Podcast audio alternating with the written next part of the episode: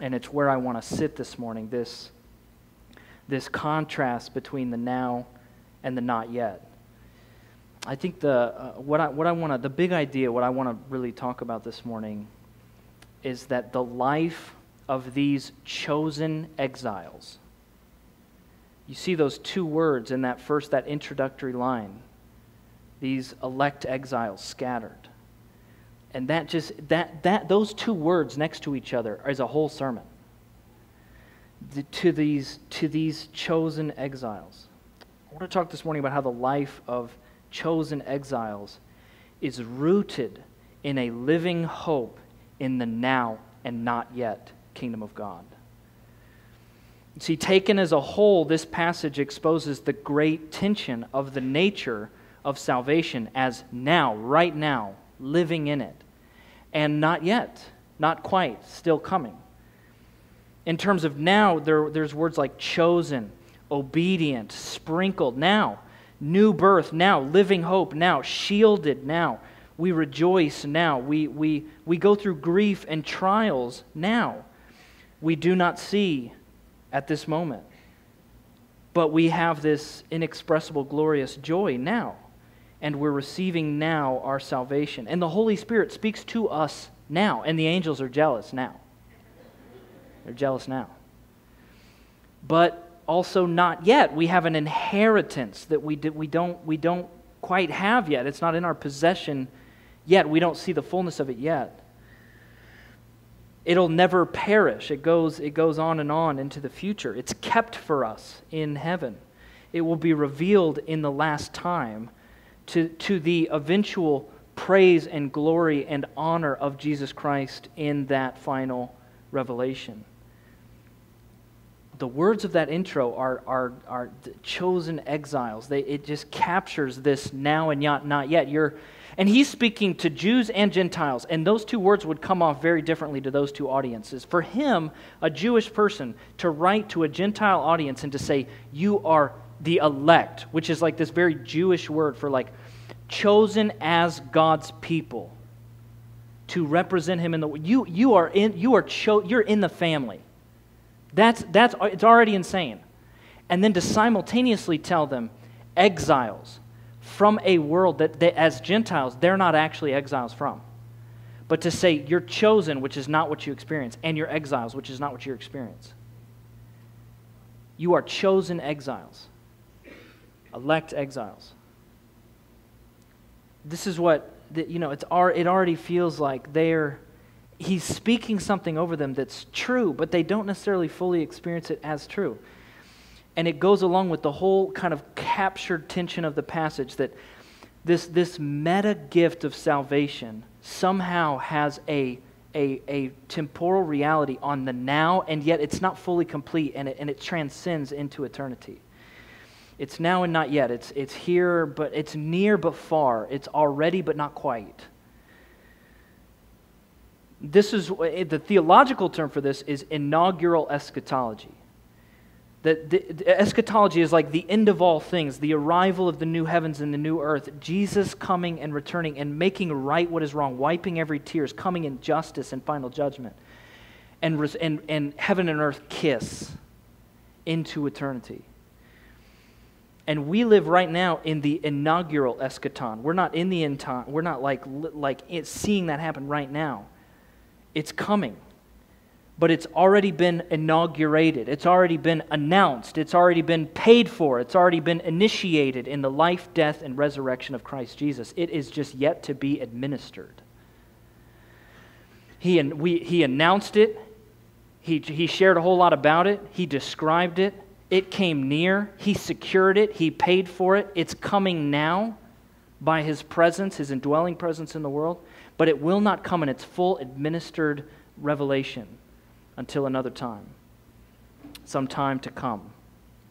It's like when I tell my five year old, if you throw your food on the floor one more time, you're going to go sit in time out, and then he drops one more blueberry and he stares at me. You see, that timeout has been inaugurated, it's been announced, it's, it's secured. It's the moment the blueberry hit the floor, that junk is paid for. Uh, uh, but it's not yet administered until I finish my cup of coffee. It's coming. It's, you, and, and he, can, he can prepare for it. He looks at me imagining what his rear end is going to feel like on the hardwood floor in the corner of that kitchen.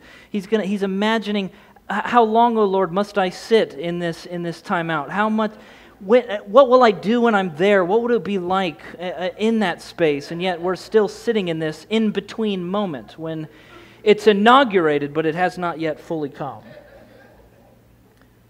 Maybe a better example is if you buy like a, a, a, a, really nice decoration or wall mural or a piece of furniture for like a prominent space in your house. Maybe you buy it from Amazon, like a couch or recliner. It's coming. You know it's coming. You're excited about it. Maybe you got a deal on it, and you, you, you don't know yet the day or the hour of its arrival, but you do know that it has been inaugurated. It's been announced. That charge went through on the credit card. You saw it. It is, you are living in victory. It's coming. And, and you, start, you start actually imagining what the living room will look like when it comes and where it'll go, and you actually start preparing for it to come. And it's not here yet, but you start going ahead and moving everything around, preparing for it. You have house meetings with everybody living in your, in your community or in your family, and you start to decide together and discern how should this look? What is the best efficient use of the space? Well, how are we cultivating an environment for this new recliner or new couch? How will it contribute to our family? And, and you start to design how it'll look, and, you and you start to hear phantom door you start to think, is that FedEx? Is that, was that UPS? Are they right outside? And you go outside and nobody's there. You just, the anticipation of it is too real. You wake up in the morning thinking about when it will arrive. You see, we live in this lifelong tension of our greatest hope promised but not yet realized, secured but not yet administered, paid for but not yet shipped. And how do we, as, as microchurch leaders, as called missionaries, as disciples, as sent ones, how do we live out our faith faithfully in that tension of the now and not yet? And I think this is a, a, a significant question, not just in this passage, but really a question dangling in the background of all of 1 Peter. And so it's not, my, it's not necessarily my intention to perfectly answer that question this morning. It's my intention to say, hey, for, for a couple months here, we're going to be in that question. We're going to be sitting in that question together. Uh, um, but if I could just bring a little bit of perspective from this text to that question, I actually think how it looks to live in that tension can depend on the cultural location of the missionary, of the microchurch, of the leader, of the community. Whether or not the missionary community is contextually exiled or in a position of privilege and prominence in the world around them.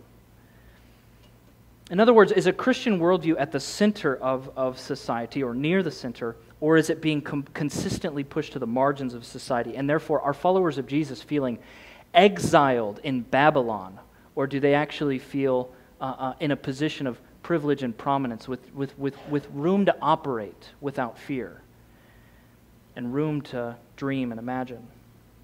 You see, a cultural position of exile pushes our gaze to the not yet. A, a, cultural position of exile pushes our gaze to the future, to eternity, to the not yet, and sometimes at the expense of the now, to less consideration of the now. And most of the classic examples of messianic hope that we have in Scripture are examples of people carrying messianic hope in exile. Jeremiah, Daniel, Jesus, the early church, and I'll mention a few things about each of them in a minute. But these are people who are in exile in, in Babylon, Persia, Rome, carrying me, king, messianic hope and then eventually kingdom hope, final return hope, and leaning in uh, to the now and not yet. But in a position of exile, the, our gaze can turn toward and be saturated on the not yet, the future, the eternity. And what that'll do is it, it, it, can actually produce a certain amount of good fruit. It has certain consequences, but it does produce a certain amount of good fruit. I think people who, who lean in to the not yet, who, whose gaze is upon the not yet, are obsessed with the not yet, those people have a more, I think, an enduring hope And I, be, because their hope is not actually rooted in the circumstances of now. It's not, it, it, like, my hope actually is not touched at all by what's happening right now. Nothing can faze me, good or bad, because my hope is not in this. My hope is not in what, like, what I'm experiencing, what I see happening around me, what I see happening in the world. None of, that, none of that changes my hope because my hope is anchored in the promise of God in the future. And so, like people who gaze on the future and are just sitting in the future and sitting in eternal hope and sitting in the not yet, have, have like, a, like an indomitable hope and an inexpressible joy. Because again, the, the anchor for their souls are in the promises of God that are not yet seen, but are coming. And when their soul is anchored in the unseen, in the not yet, that's, and that's where their, if their soul is anchored there, that means that's the, dirt. that's the source of their hope and their joy. It's where it's coming from. And the circumstances of right now in my life, in the life of my family, in the life of my microchurch, in the city, all that kind of stuff, that stuff can be hard. All kinds of grief and trial, right? That's what it says. That stuff's going to be difficult. It's not that it's not difficult. It doesn't make it not, it doesn't make it like you want that stuff to happen or anything, but it doesn't completely shake hope and joy. Because I don't actually, I'm, I'm not, my soul is not anchored right now. It's anchored in the not yet. So, enduring hope, inexpressible and glorious joy, and I think a proven faith is, is the other thing that this text reveals that, that you're going to experience grief and trials of all kinds of uh, and those things exist to show the proven genuineness of your faith which is actually like a little bit of a unique take on suffering from some of the stuff we've talked about over the last few months. Uh, we've, we've talked a whole lot, even Brad last week, we talked a whole lot about suffering produces character, and, and, and in suffering, you're like in fellowship with God, and He's going to turn your suffering for good. All of, these are, all of these are pieces of a good, healthy theology of suffering. Uh, uh, that, that it, suffering produces endurance and hope and perseverance, and we fellowship with God in suffering, in the, in the sufferings of Christ. So we, we, we experience more of Him, more intimacy with Him in suffering. And suffering is going to be somehow turned and worked for our good. All these things. But He's not saying any of that. This isn't saying any of that. This is basically saying suffering proves whether or not you actually are real, like whether or not your faith is a real thing. That's a little sharp. Is that sharp to you? That's a little sharp. You know, all that other stuff is true, but this is basically just saying you might not be a Christian if you haven't suffered. like, like you, you will know if this thing is real, this thing that you've said, this thing that you've committed to is real when you suffer. It's similar a little bit. It it's similar to like a marriage covenant. Like, I'm committed to you, sickness and health, but you don't actually know if that's real until sickness, not health. I'm committed to you for richer or for poor, but you don't know if you're serious about that until you're poor. Not when you're rich. And the same goes for people who like are, are right now single and might actually be considering or committing to lifelong singleness, which by the way, people who are currently single, people who want to commit to a life of singleness are held in the church in a position of high honor and value and esteem as some of the best among us. And some, those people, amen. And those people, some of the people who are like wrestling with singleness, like, like, like, uh, like God might actually be calling me to have this like un, un, undivided focus on Him for my life, a full kind of control, like a complete calling to, to Him. And they, they might actually make like a commitment to singleness. Again, it's like, I'm to be single the rest of my life. And you might, you might not know if you're actually real about that until you're 40 and your and your your your time to like have kids is running out and your your and your family is just getting more and more pressurized right? Every family gathering you just want to leave.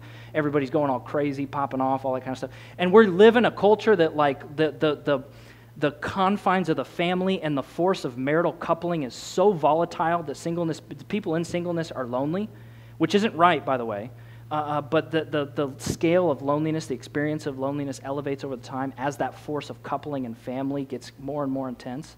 So again, it's like we say we're committed. We say like I covenant, I'm real. I'm like this is the thing, and and we don't. At the, what Peter's calling out is like these challenges, this suffering, these grief, these trials. They actually just filter out who's actually genuine when they say that.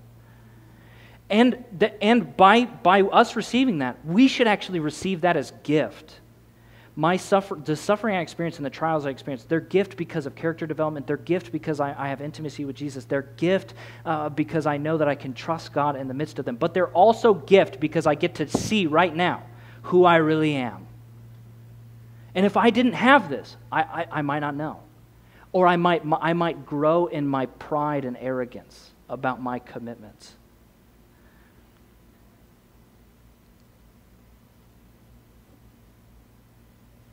So people in a people in a uh, living in the now and not yet, but having their gaze on the not yet and living in an exiled position, have more of an enduring hope, an inexpressible and profound joy, and and they have a proven and powerful faith. And by the way, this has been true of almost every marginalized Christian community I've ever witnessed. Uh, uh, anytime I've ever, I've ever visited a, like a suffering or high suffering, high cost Christian community around the world, in the global south, in the global east, uh, in the 1040 window, and anybody that you know who's, who's visited any of those communities to try to learn and be in fellowship and community and come back, what do they say? They say, I can't believe how joyful those people were they say, I can't believe the level of hope those people had. Unbelievable. It puts me to shame. It puts me to shame. Or people that go there and they come back and they're like, I think I just met Christians for the first time. Because of that proven faith, that profound, powerful faith. So, this is, we can see that people in an exiled, in a marginalized, in a suffering space who are gazing upon the not yet. I mean, they're drenched in the not yet. This is the, the impact that they have. But the threat of gazing on the not yet, you know, we, there's, there's, there's, there's these amazing fruits of doing that.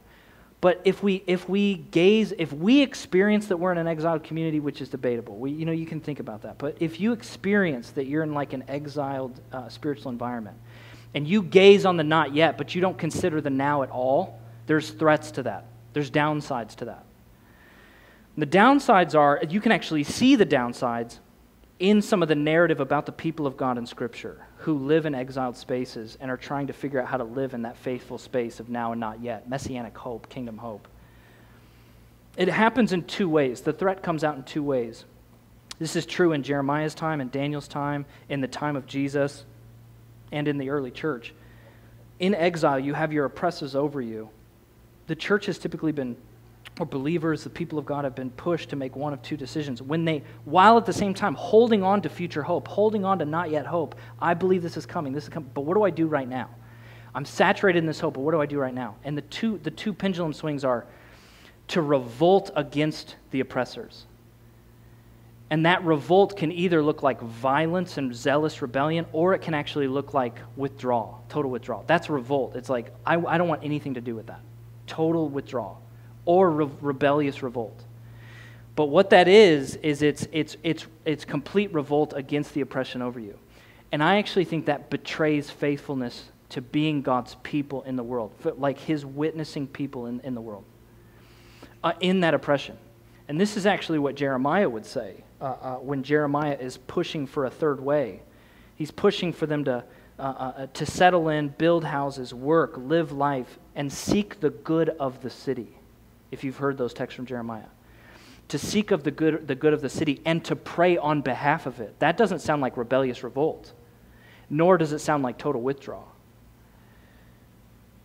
See, what happens if we either revolt or we withdraw, we actually betray being God's faithful people and a witness of His love, His character, His concern, His heart, His mind to the people around us.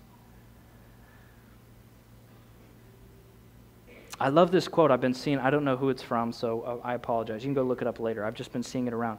You, and, and it comes out of the logic of uh, uh, the Sermon on the Mount. You only love God as much as you love your worst enemy. You only love God as much as you love your worst enemy. You say you love God, decide who your worst enemy is, how you feel about that person. That's how much you love God. So what happens is when we're in exiled space, a lot of times people in oppression, they would look to their oppressors as some of their worst enemies. And when we revolt or withdraw, rebellion, violence, or total separation, it actually exposes how much do you actually love? How much do you actually love? So that's one way, that's one way to go, to totally revolt. The other way to go is to actually lose our holiness.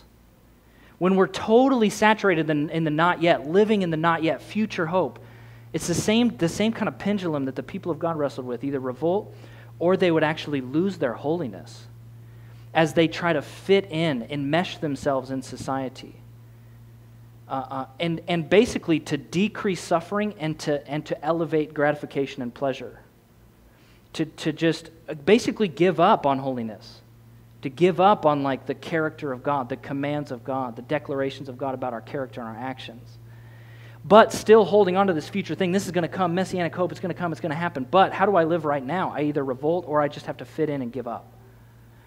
And what Jeremiah is doing, is he's providing a third way. And, and, and Daniel uh, is actually an answer to that third way. How do you live out that third way? And Daniel is just full of stories of him and his friends in exile living out that third way that Jeremiah was envisioning. They're not compromising, they're not revolting, they're not, get, they're not giving into violence, they're not totally stepping away. And yet at the same time, they have a high loyalty to the Lord. They have a high loyalty to Yahweh. And every time there's like a, an ask of loyalty of them that, that would actually make them step away and compromise on their holiness and on their commitment to Jesus, they draw the line. But when they draw the line, do they punch somebody in the face? They say, No, I, I draw the line and you can kill me. It's okay. I give you my life. That is subversive loyalty. That is the way of the now and not yet. To not revolt and rebel and be in violence to not totally escape and run away, to not try to completely fit in and give away, actually, our character and our witness and our holiness, but to actually seek the good of the city, pray on behalf of the city with a profound and core loyalty to Jesus. And when that comes into question, we offer our lives nonviolently. We see these two options at play in the people of God. We see it at play in Jesus' life. We see it at play in the early church. You see, disciples whose gaze is pushed toward the not yet need to remember that call to subversive loyalty in the now. Our hope remains. Our hope, our joy, the anchoring of our soul remains in the promises of God about the not yet and the coming. And yet, I must obey faithfully God's call on me as a set apart one, as one who is subversively loyal in the now and, have, and, and live a strange life and a passionate life and a prayerful life and a dependent life on His strength and His power and His wisdom as I try to pursue what He's asking us to do in the world. So, a cultural position of exile pushes our gaze to the not yet, which can have certain consequences, but a cultural position of privilege and prominence of a missionary.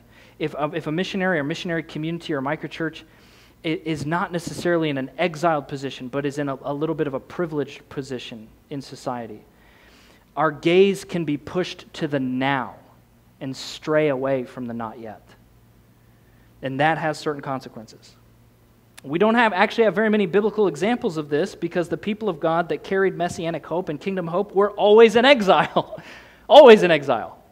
So it's, it's more of a, of a consideration of what might be, what might happen because of that. I think when, you, when we lean into the now, when we lean, because we have a little bit more room to, to dream, we, and we, we have the freedom of religion, and we're not nearly as exiled as, as other contexts in the world, our gaze can start to lean toward focusing on the now and stray away from focusing on the not yet and the promise and the unseen and that's actually can be a good thing because uh, when we focus on the now, it stirs up prophetic imagination about what God wants to do in our city, in our neighborhood, in our workplace, in our families. It stirs up prophetic, ima- prophetic imagination about what is possible, what He wants to do. It, stir, it opens up our, our mouths and our ears to ask Him for more and to give our lives to the more that He wants. It stirs us to actually uh, uh, uh, yearn for the church to be effective in so many ways and to imagine the church differently in so many ways and to listen to Jesus for calling in so many categories. But the threat of gazing on the now and, and not thinking about as much about the not yet, the threat about forgetting about Revelation and forgetting about Matthew 25 and forgetting about the second half of Daniel and not caring at all about eschatology and just thinking it's going to happen sometime. I don't really care how it happens or when it happens or whatever. And I don't really have a lot of thoughts about that. I'm really just focused about now. Guys, that's dangerous because the threat is to your hope and to your joy. The threat directly comes at your hope and your joy. Because when our gaze is focused on the now, guys, the, having hope in the now, that the now is as fragile as glass. It's going to break your hope in a day your, the, the, in the sufferings and the trials of your life, the sufferings and trials of the community, the sufferings and trials across the nation, you look at all that stuff, and your hope is that it, it, the kingdom's supposed to come now. It's supposed to be like this. It should be like this. I know God wants to do this. It's not going as expected. And it starts to break your hope. And there's some people who could have joy standing right in front of them, and they wouldn't be, be able to, to identify it. They're so distant from joy because their souls have left the anchoring of God's promises in the unseen and have moved toward what should be in the seen. And guys, having our souls anchored in the seen is very dangerous. It is not a source of joy or hope because sin is a real thing. the flesh is a real thing. Evil is a real thing. The work of the enemy is a real thing. And God actually does have to come back to administer the new heavens and the new earth. We can't do it ourselves, actually. And so our hope and our joy is anchored in that promise.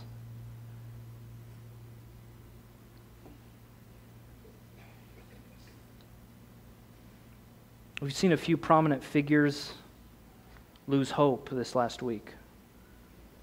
We've seen a few uh, uh, prominent Christian leaders lose hope over the last six months, nine months, a year. I usually wouldn't comment on people publicly. I don't like to do that. I don't like to name names or bring stuff up like that. But they uh, uh, left the faith very publicly. And so I think it's okay for us to maybe talk about it for a second. Uh, but last week, um, two guys in particular, a guy named Marty Sampson, who was a, a songwriter for Hillsong. Uh, uh, one of my favorite songs, All I Need Is You. I love that song. I could just turn that on my car for 17 hours and just not get out. You know, I love that song. He wrote that song, and he's wrote a bunch of other songs. He kind of posted online this week that he's, he's no longer a Christian and why, and, and what that's like, and what that experience has been like for him. Josh Harris is another one. He's been a long-time pastor uh, uh, at, a church, and, and he wrote a very prominent book about uh, back in the uh, in the late '90s, early 2000s about dating and romance and marriage and that kind of stuff, and kind of sparked the purity movement. And uh, uh, he he this you know this last week uh, uh, came, last couple weeks, he came out and admitted that he's leaving the faith and uh, talked about that the experience and why and what that's been like and what it's like now and why it's happening, all that kind of stuff. And even uh, uh, uh, Michael Gungor, I mean, this isn't quite as recent as a while ago, but I was just reading some stuff last night and this morning about when he left, when he left the faith. And all three of them, all three of them, when reading their Instagram posts and the, the articles about what's going on, all three of them said in one way or another, now, post making that decision, post, you know, they would even use the words falling away. They would say, like, Christians call this falling away, and I'm falling away. Um, they would say, like, post making that decision, now, I mean, Josh Harris said this explicitly, now I feel more alive, I feel free, I have joy, and I have hope in the future. Experiencing, like, the back end of that, that decision. And Marty Sampson said a very similar thing about like feeling, feeling just amazing and free and joyful about it. Now the reality is like the, the interesting part is you would only you would only feel the need to say that on the back a, of a decision if before making that decision you didn't feel alive, you felt like you were in bondage, you had no joy and you had no hope. So I'm just making clear I made this decision and now I feel alive and free and full of hope and full of joy. So my question becomes why is it that you didn't feel alive? You didn't have hope. You didn't have any joy. And you felt like you were in bondage. And that it made you have to make this decision. So then you start looking at the statement and you start to look at like what they say as sources of making this decision. And all three of them refer to present suffering, present trials, uh, uh, uh, uh leaders failing in the church, that's a trial and a suffering, watching people that you respected failing, uh, um, watching, watching issues going on in the world that are painful to watch, seeing what's going on, and maybe seeing the ineffectiveness of the church in certain domains. And therefore, we've made this decision, and now we, I'm full of hope, full of joy. And what that means, if you just if you just do like the logic flow here, it basically means when my soul was anchored in the now, and I had certain expectations about what this would be like, and what my life would be like, and what my family's life would be like, and what the city would be like, and what the leaders I respect would be like. And that hope in the now failed me. Suddenly, I have no joy and I have no hope, and this all feels very much like bondage. And so I have to make a decision to, to, to negotiate these expectations that I have. And now that I've figured out how to negotiate those expectations, I have more hope and joy in the now. How long do you think that's going to last? The, the new hope, the new joy, the new freedom, feeling alive. But, what, but the, the reality is, Peter is saying, not just here, I mean, the whole counsel of Scripture, God tells us you're going to suffer a whole lot. There's going to be trials, there's going to be grief. So when we experience trials, griefs, and suffering, why does that somehow disprove God who told us it was going to happen? And gave us the victory and the hope and the joy, the unseen victory, hope, joy, promise, sacrifice to carry us through it. Gives us His presence to fellowship with us in the midst of it. Tells us that our current suffering is not worth comparing to future glory tells us he's going to work it for our good and, he, and we can trust him in the midst of it. And by the way, God suffered too. He didn't stay distant from it. He didn't say, You go figure that out, and I'm distant from that reality, but I actually enter into suffering, and I'll actually suffer first.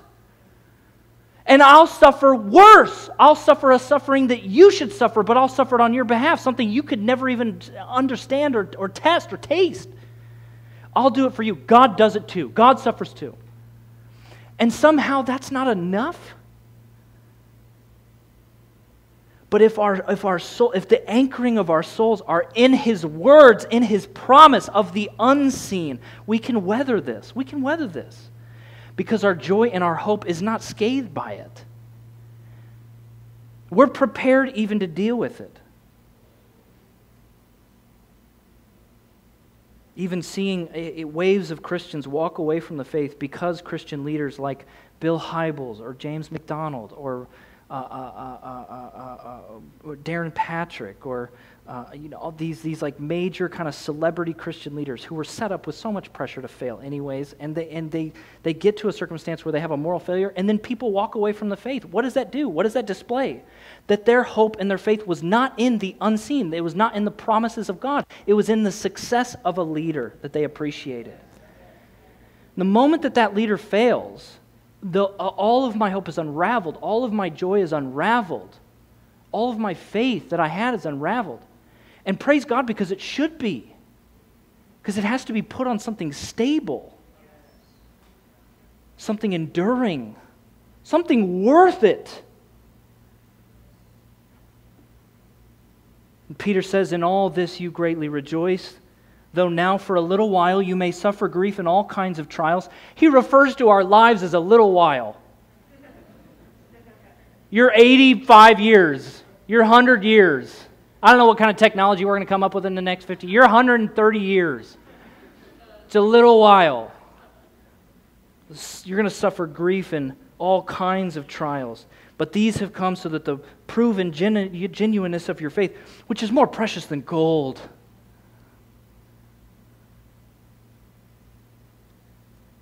that it may result in the praise and the glory and the honor of the one who is worth it, the one who is able, the one who secured it, the one who, who, who made it possible, the one who broke his life for you, Jesus, in the end.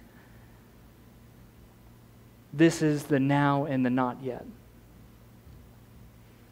And we might think of our suffering and trials as proof of the absence of God when He told us it would happen. He gave us victory and hope and faith to carry us through it fellowships with us in it. See, life of the chosen exiles, of you and me, of your microchurch, of you as a missionary, as a leader, as a disciple, as a sent one.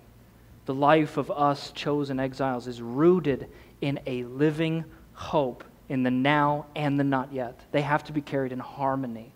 Our gaze has to be big enough for all of it. All of it not one at the expense of the other. the worship team would come up, I just want to invite us to consider how God is asking us to respond. Maybe this morning, uh, uh, in our own self evaluation, if we're seeing the leaning of our gaze, if this morning, if we're seeing uh, and, and He's revealing to us that my gaze is so much more on the not yet, and I think that's true about the now, or my gaze is on the now, true about the not yet. Where are you leaning? As a leader, as a missionary? Where is your microchurch leaning? Where is your gaze? What is the anchor of your hope, of your joy, of your soul? And what is your posture as an exile in this world? See, in His great mercy, God has given you a new birth into a living hope and an inheritance that can never perish, spoil, or fade. God has given you a now, and He has given you a not yet. And is your gaze giving room to the fullness of the now and the not yet kingdom? Are you living faithfully in the tension of the already and the not quite? And some of you live anchored and obsessed with eternity and the coming of the end of the age and the new heavens and the new earth. And you can't stop studying Revelation. And every time you have a meeting with somebody, you want to talk about the end times and what they'll look like and reading the signs of the times and when's it coming. I hope it comes right now. I hope it comes tomorrow. I hope it comes next week. Can you believe? What do you think it'll look like? What do you think it'll be like? But it might leave you with a lack of yearning, a lack of imagination, a lack of direct action to our current moment. And I think God is daring you to dream about right now. To not devote all of your emotional energy to something that will come later, but you, you hold on to that. You hold on to that hope. You keep, you keep saturating in Revelation. You can't read Revelation enough. But to dream with God about right now, to dream with God about your neighbor, to dream with God about the cubicle next door, to dream with God about your campus, about your dorm, about your conference room, about your workplace. He wants to dare you this morning to dream. He wants to dare you to yearn, to desire, to hunger. He wants to dare you to ask for things right now, to ask for his kingdom to come on earth as it is in heaven right now. He wants you to, to, to, he wants you to walk around in a, in, a, in a mall maybe sometime or walk around on the streets sometime and just be asking, Do you have a word for anybody around me? I'll, I'll deliver it. I'll deliver it. Do you want me to pray for healing for anybody around me? I'll do it right now, God. What are you doing? I'll do it right now. That's living in the now, the right now, subversively.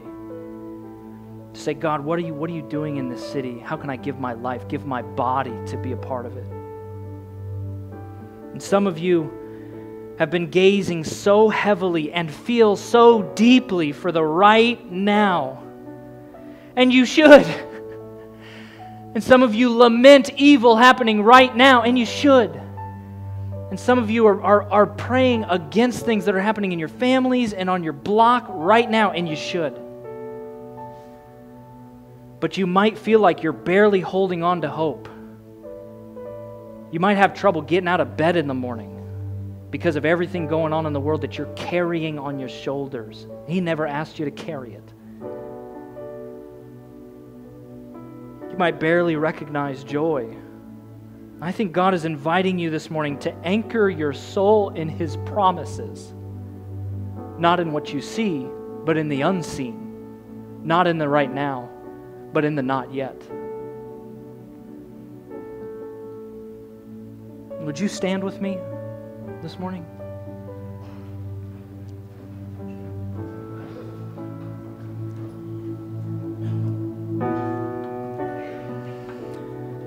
Before we take communion, I just I, I wanna I want to to respond what the, to what the Lord is doing in you and us.